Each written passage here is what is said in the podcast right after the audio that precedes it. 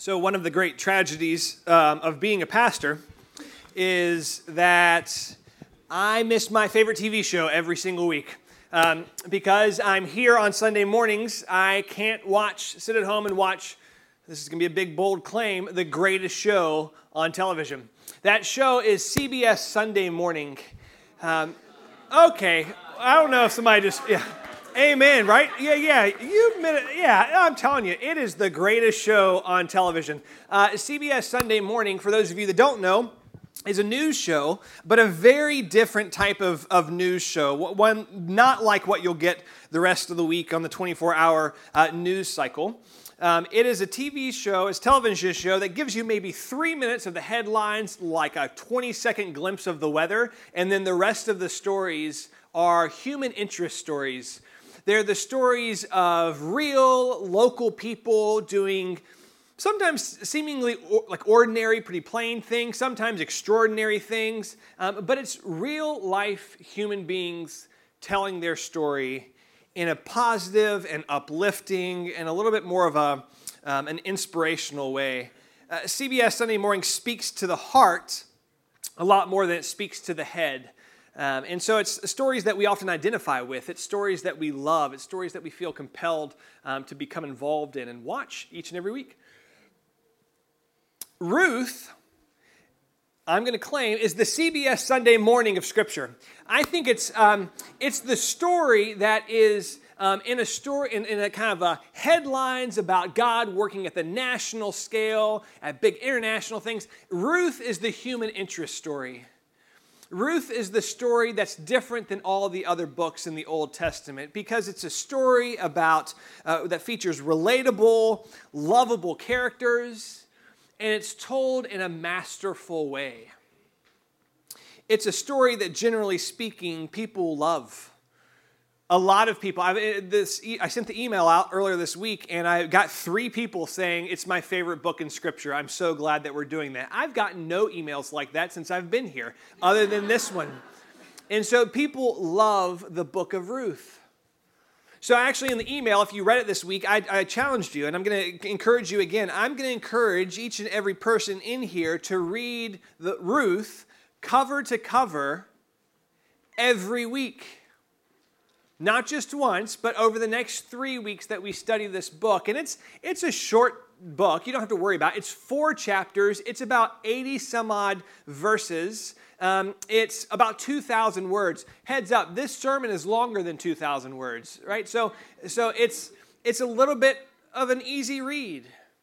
But every time you look at Ruth, if you look at through a different lens, it's like a kaleidoscope where, yes, all the pieces are there and they fall into certain places, but also kaleidoscopes are impacted by the surroundings. The way the light hits the text, the way the light hits it in certain ways, the way your life hits the text. And so I'm going to encourage us to read this each and every week because it is such a refreshing book that. Um, breaks down walls, speaks of faithfulness, speaks of hospitality. It's a, it's a female perspective in a book that's dominated by male voices. It's refreshing in so many ways. And so I pray that as we read this book together, that as you and I spend time with Ruth and these wonderful characters, God might reveal to us in new ways God's presence among us. So we're going to kick it off this week uh, by diving right in, and I'm going to read a little bit of a longer passage of scripture this morning. It's it's um, it's the first 18 verses of Ruth. We're going to start right at the very beginning, um, but it's a head start on you reading the rest of the book this afternoon. So 1 through 18 this morning. Here now for the word of God. In the days when the judges ruled, there was a famine in the land, and a certain man of Bethlehem in Judah went to live in the country of Moab, he and his wife and two sons. The name of the man was Elimelech, and the name of his wife was Naomi. And the names of their two sons were Mahlon and Chilion. They were Ephrathites from Bethlehem in Judah. And they went into the country of Moab and they remained there. But Elimelech, the husband of Naomi, the father in the, in the story, died. And Naomi was left with her two sons. These two sons took Moabite wives, so they married Moabite women. And the name of the one of one of them was Orpah, and the name of the other one was Ruth. That's Orpah, not Oprah. When they had lived there about 10 years, both Mahlon and Chilion also died. So now that so that the woman was left, the woman, excuse me, Naomi, was left without her two sons and without her husband. So she'd started to return with her daughters in law from the country of Moab where they had been living, for she had heard in the country of Moab that the Lord had considered his people and given them food. So she set out from the place where she had been living, she and her two daughters in law, Orpah and Ruth, and they went along their way to go back to the land of Judah. But Naomi said to her two daughters in law, Go back, each of you, to your mother's house. May the Lord deal kindly with you as you have dealt with the dead and with me. The Lord grant that you may find security, each of you, in the house of your husband. And then she kissed them and they wept aloud. They said to her, No, we will, we will return with you to your people. But Naomi said, Turn back, my daughters. Why will you go with me? Do I still have sons in my womb that they may become your husbands? Turn back, my daughters. Go your way, for I am too old to have a husband. Even if I thought there was hope for me, even if I should have a husband tonight and bear sons, are you going to wait until they're grown? Would you then refrain from marrying? No, my daughters, it has been far more bitter for me than for you, because the hand of the Lord has turned against me. Then they wept aloud again. Orpah kissed her mother in law, but Ruth clung to her. So she said, See, your sister in law, Orpah, she's already going back to her people and to her God, so return after your sister in law.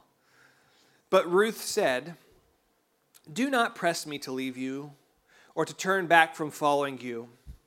Where you go, I will go, and where you lodge, I will lodge, and your people shall be my people, and your God, my God.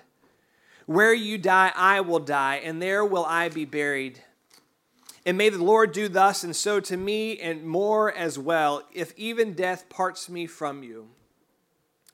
When Naomi saw that Ruth was determined to go with her, she said no more to her. This is the word of God for us, the people of God. Thanks be to God. Let's pray.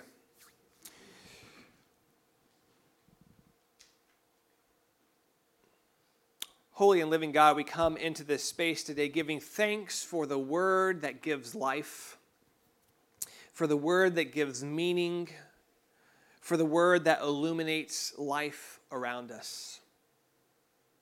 God, we give you thanks for this text. Do with it what you will. May the words that I speak stir our hearts. May they be yours, and may nothing else be heard but your word alone. God, use this text to strengthen us, to inspire us, and to light our path, both this day and forevermore. Amen. So, October in my life right now means wedding month. Uh, we, Gabi and I, uh, for some of you that don't know, I'm getting married in two weeks. Um, and so I'm on the clock. That's not, thank you, but that's not really a, yep. Um, we actually just celebrated, interestingly, uh, Dana's grandparents, uh, Tom and Av MacArthur, were here this morning, and they celebrated their 72nd wedding anniversary on Wednesday. So that's pretty, that's worth clapping about. Um, if you know them, they're here at the first service oftentimes. And so if you ever see them, next week, if you see them, give them a hug because they are awesome too and such an inspiration, especially for someone like me who's just getting started on this whole thing. So the reason I say this is because coincidentally, and, and rather maybe divinely, um, we get this passage of scripture this morning that is often read at weddings. You've probably heard this text before at weddings. If you've been to enough of them, one of your friends or cousins or somebody, maybe even you, use this passage of Scripture at their wedding. It's a beautiful text, it's a beautiful piece of poetry. Where you go, I will go, and where you stay, I will stay, and your people will be my people, and your God will be my God. It's a beautiful example of faithful relationships, of Christ centered marriages But I gotta tell you, they don't give you the context for this uh, poetry in the wedding. The reason being, the husband just died. Not only did the one husband just died, but three of them have just died. They don't really talk about that when they talk about this at weddings. And it's a beautiful con- I mean it's a beautiful story, it's a beautiful passage, but it actually comes in a pretty dire situation in the text. To give you a little bit of recap, I know there's a lot of names, there's a lot of moving parts, so let me give you a little bit of an overview of what's happened. Naomi, who the story centers on, it's actually not Ruth who it's all about, it's Naomi who the story is really about. Naomi is the matriarch of this family. And she and her husband and their two sons had decided to go to Moab. They've been living in Israel in Bethlehem, which coincidentally, Bethlehem means house of bread. But right now, there's a famine in the house of bread. There's no bread to be found. And so they leave, and like refugees, they pack up and they move into Moab. They, when they're there, they get there and they begin to live their life, and all of a sudden, tragedy strikes, and Elimelech dies. That's the dad. So Naomi now only has two sons. Mahlon and Chilion. Mahlon uh, and Chilion, interesting interpretation of these names. They actually mean frail and weak. So you can imagine what's about to happen to them. They die too. I don't know why, I don't know why you would name your child, but they did. so these people pass away, and what we have is we've got now um, a mother, Naomi, who's lost her husband and has lost her two sons, and the only thing people remaining in her life are her two daughter in laws, Orpah and Ruth. Now it's interesting to think about this. You need to know that, like Naomi in losing in losing her uh, sons and her husband, this isn't just like losing your family. In ancient Israel, this is losing your life you don't have any claim to anything at this point. Ancient Israel, both the legal and the financial structures were set up all around men, and women's only access to any type of um, status or money or property is all about who is their closest male relative. Naomi's just lost everything. We find Naomi in a place a lot like we found Job last year. October of last year, we studied Job, and you'll remember Job. You know Job. Job is the man that lost it all. He lost his family, he lost his health, he lost his job. He was a faithful and he was a good man. In fact, God said he was one of the most faithful people. And by nothing that he did, he loses it all. And so we find Naomi in a similar place, kind of the male or the female version of Job. And it's a reminder as we start this story that, you know, even the most faithful people on the planet are not immune to disaster. We're not promised everything that we think it is. We don't, we're not promised that we're going to avoid pain or avoid loss in our lives. We lose things at times. And so Naomi is caught in a place where she has nothing left but her two Moabite daughters in laws, Orpah and Ruth. They're an unlikely family, these three women. They kind of remind me of the Golden Girls of the Old Testament three women that are just kind of living together, trying to make their way in the world, right? And that's all they have left. But the real, like, as awkward of a situation, as, as interesting of a family as this is, this new family, these three women somehow make it work for a while. But then eventually, Naomi, the mother, has to pack her bags and go home. She's learned that Bethlehem now has bread. Bread has been restored to the house of bread. And so she's decided to pack up and leave her life in Moab, which she'd been living for for at least 10 years or so, and go back to her native land of Israel. And as she goes back, she gives her two daughters in law a blessing, saying, It's time for us to part. I'm old and you two are young. Go live your lives. You don't have to follow me. You don't have to care for me anymore. Hit reset. Go get remarried. Go live your life. Start afresh. I'm going to go back to my home country. And when she does this, one of them does, in fact, go home. Orpah heads back, takes the blessing, and goes. But before we get all upset at Orpah, let's remember that she doesn't have really an obligation at this point. I mean, the laws and kind of the way that society worked was that this was, this, this was normal for her to leave.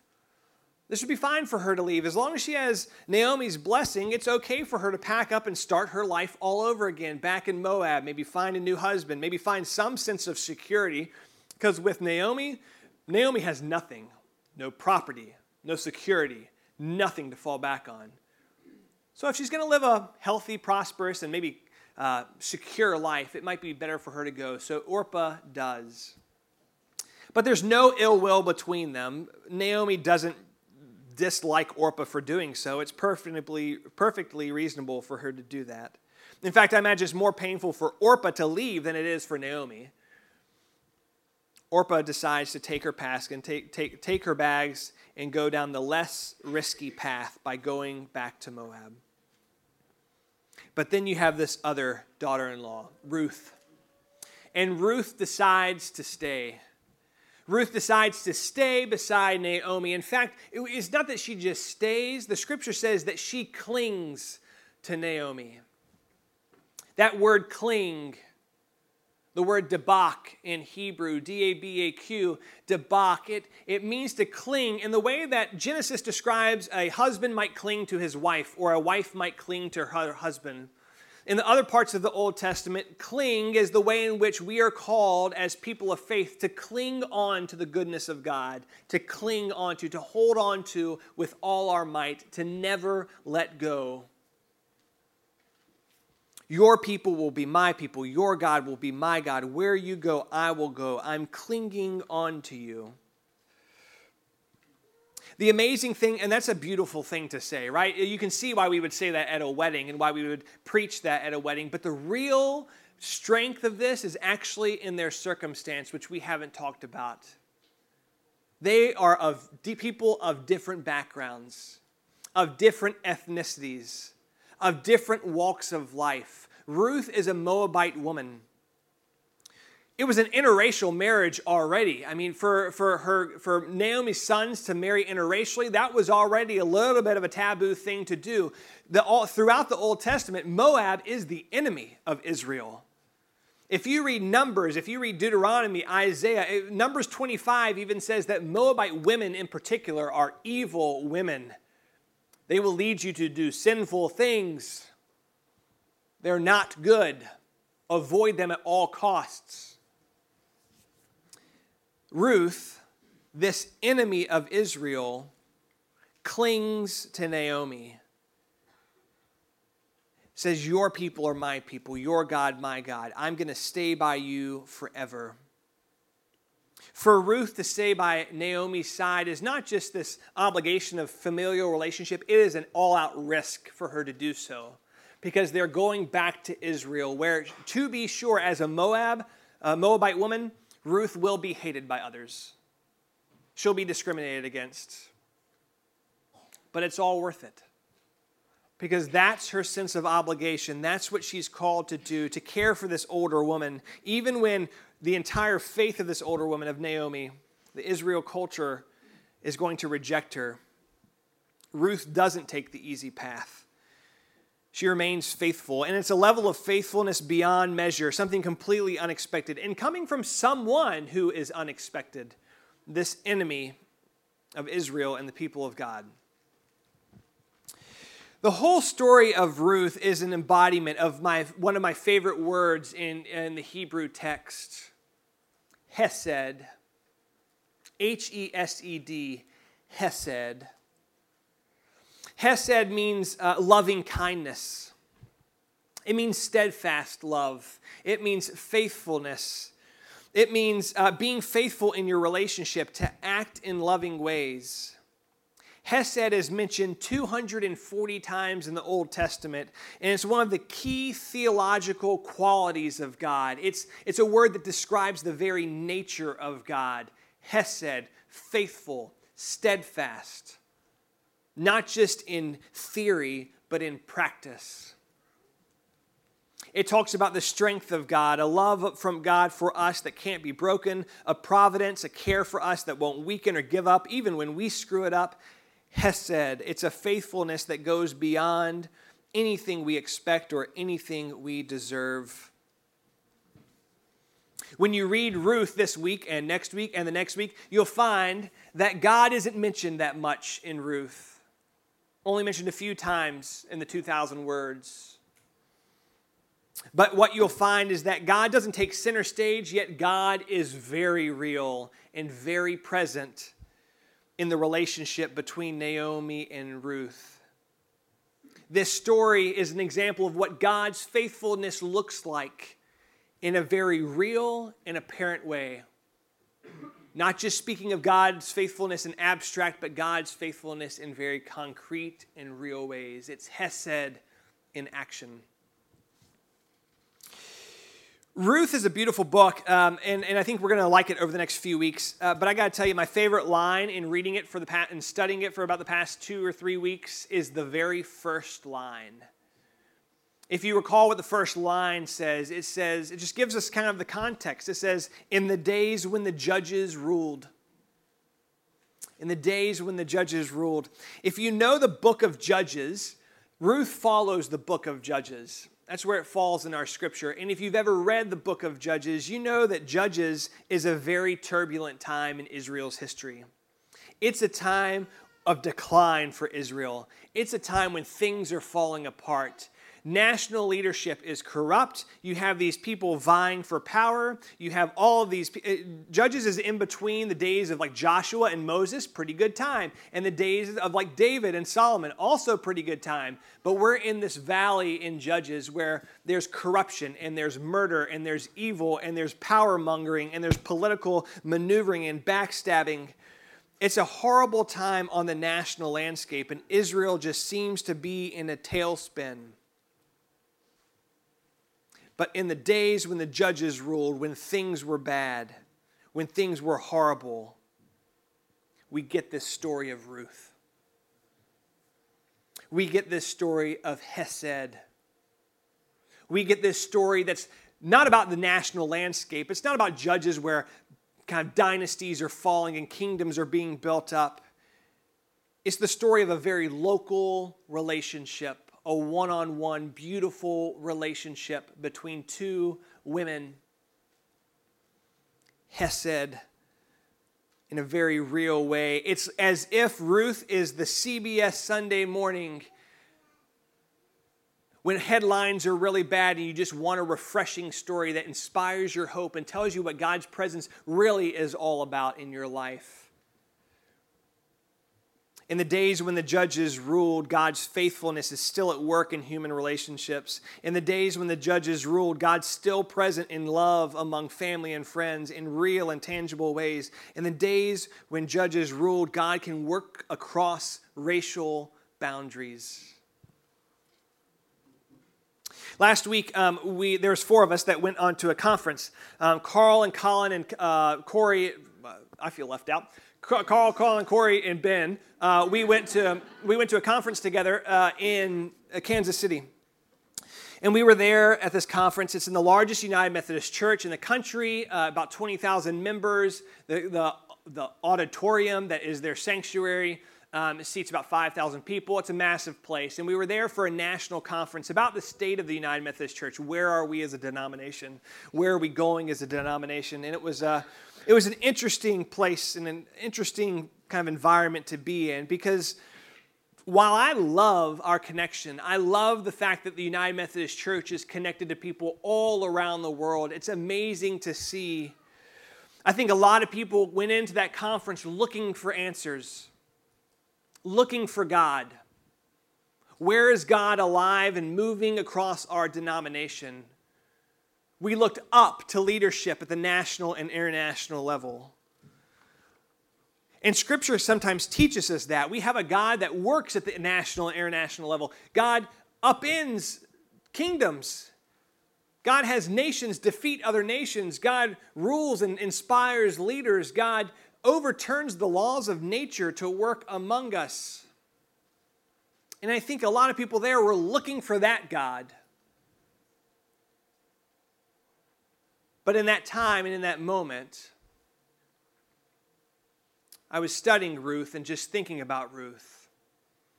And it was a reminder that in times and days when the judges rule and we're looking for God at the national level, I'm more convinced than ever if we want to see God at God's best, look as local as possible.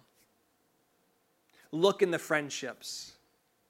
Look in the relationships. Look in the marriage of 72 years.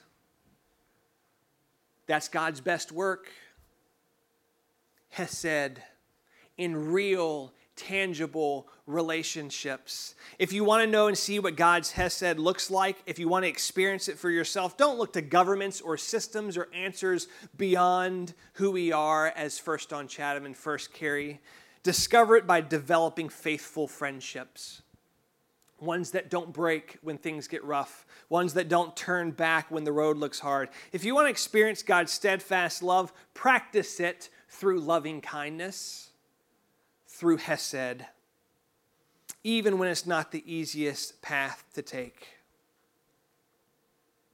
Yes, we worship a God of the Old Testament, a God who can topple governments, who can move mountains, who can part seas. That's an amazing God that we worship. But on this morning and in this time, we give God thanks for the God that shows up in the form of faithful friendships and relationships, that shows up right beside us when we need God most. We give God thanks for the God of local, real tangible Hesed. Amen.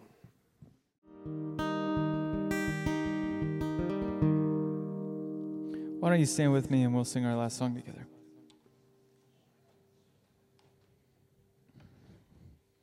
After I find my pick.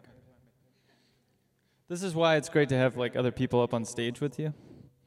It's because they always have picks, and I always forget picks. All right, we'll do it with that one. So just everybody sing really loud.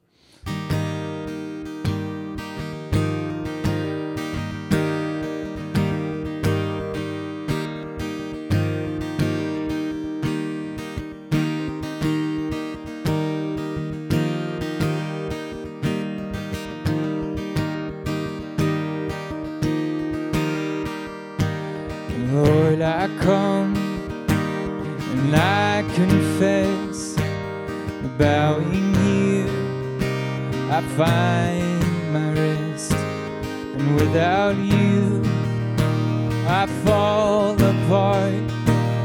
You're the one that guides my heart. And Lord I need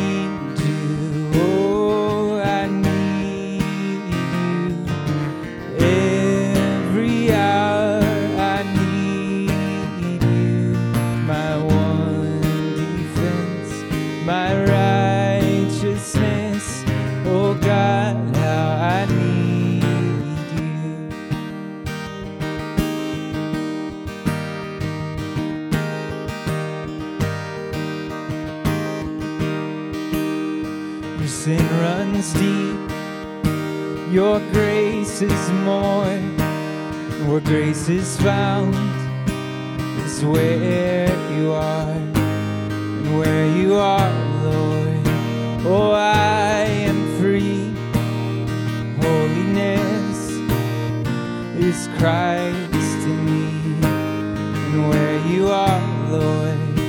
Oh i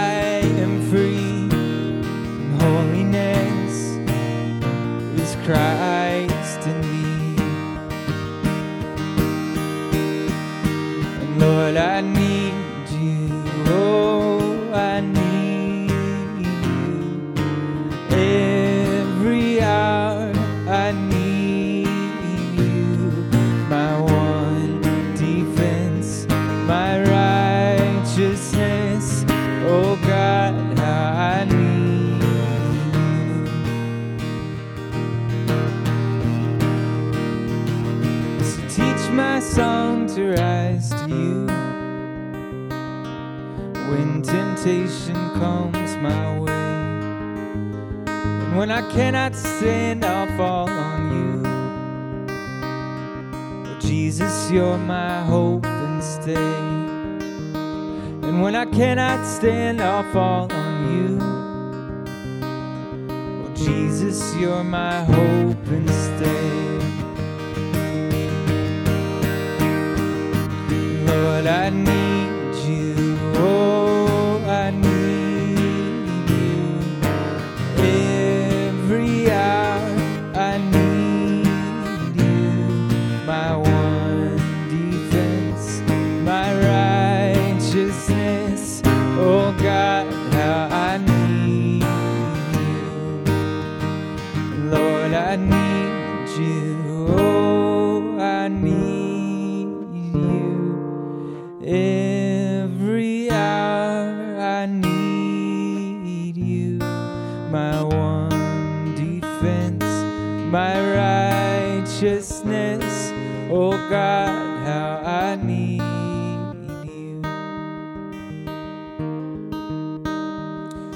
home and you're going to read Ruth this week. You'll read it the next. You'll read the next. But when you go from this place, I want you to go like Naomi. Naomi was headed back home. And right when she seemed like life was falling apart, God intervened and God gave her the gift of Ruth. Ruth was the very presence of God's faithfulness and Hesed right there in the middle of despair. So, as you go from this place, I hope that you might experience God's Hesed in very real ways in your relationships and in your families. And might you be the very nearness of God for someone around you. Go from this place with hope, with promise, and with peace. In the name of the Father, the Son, and the Holy Spirit. Amen. Have a great week. We'll see you next Sunday.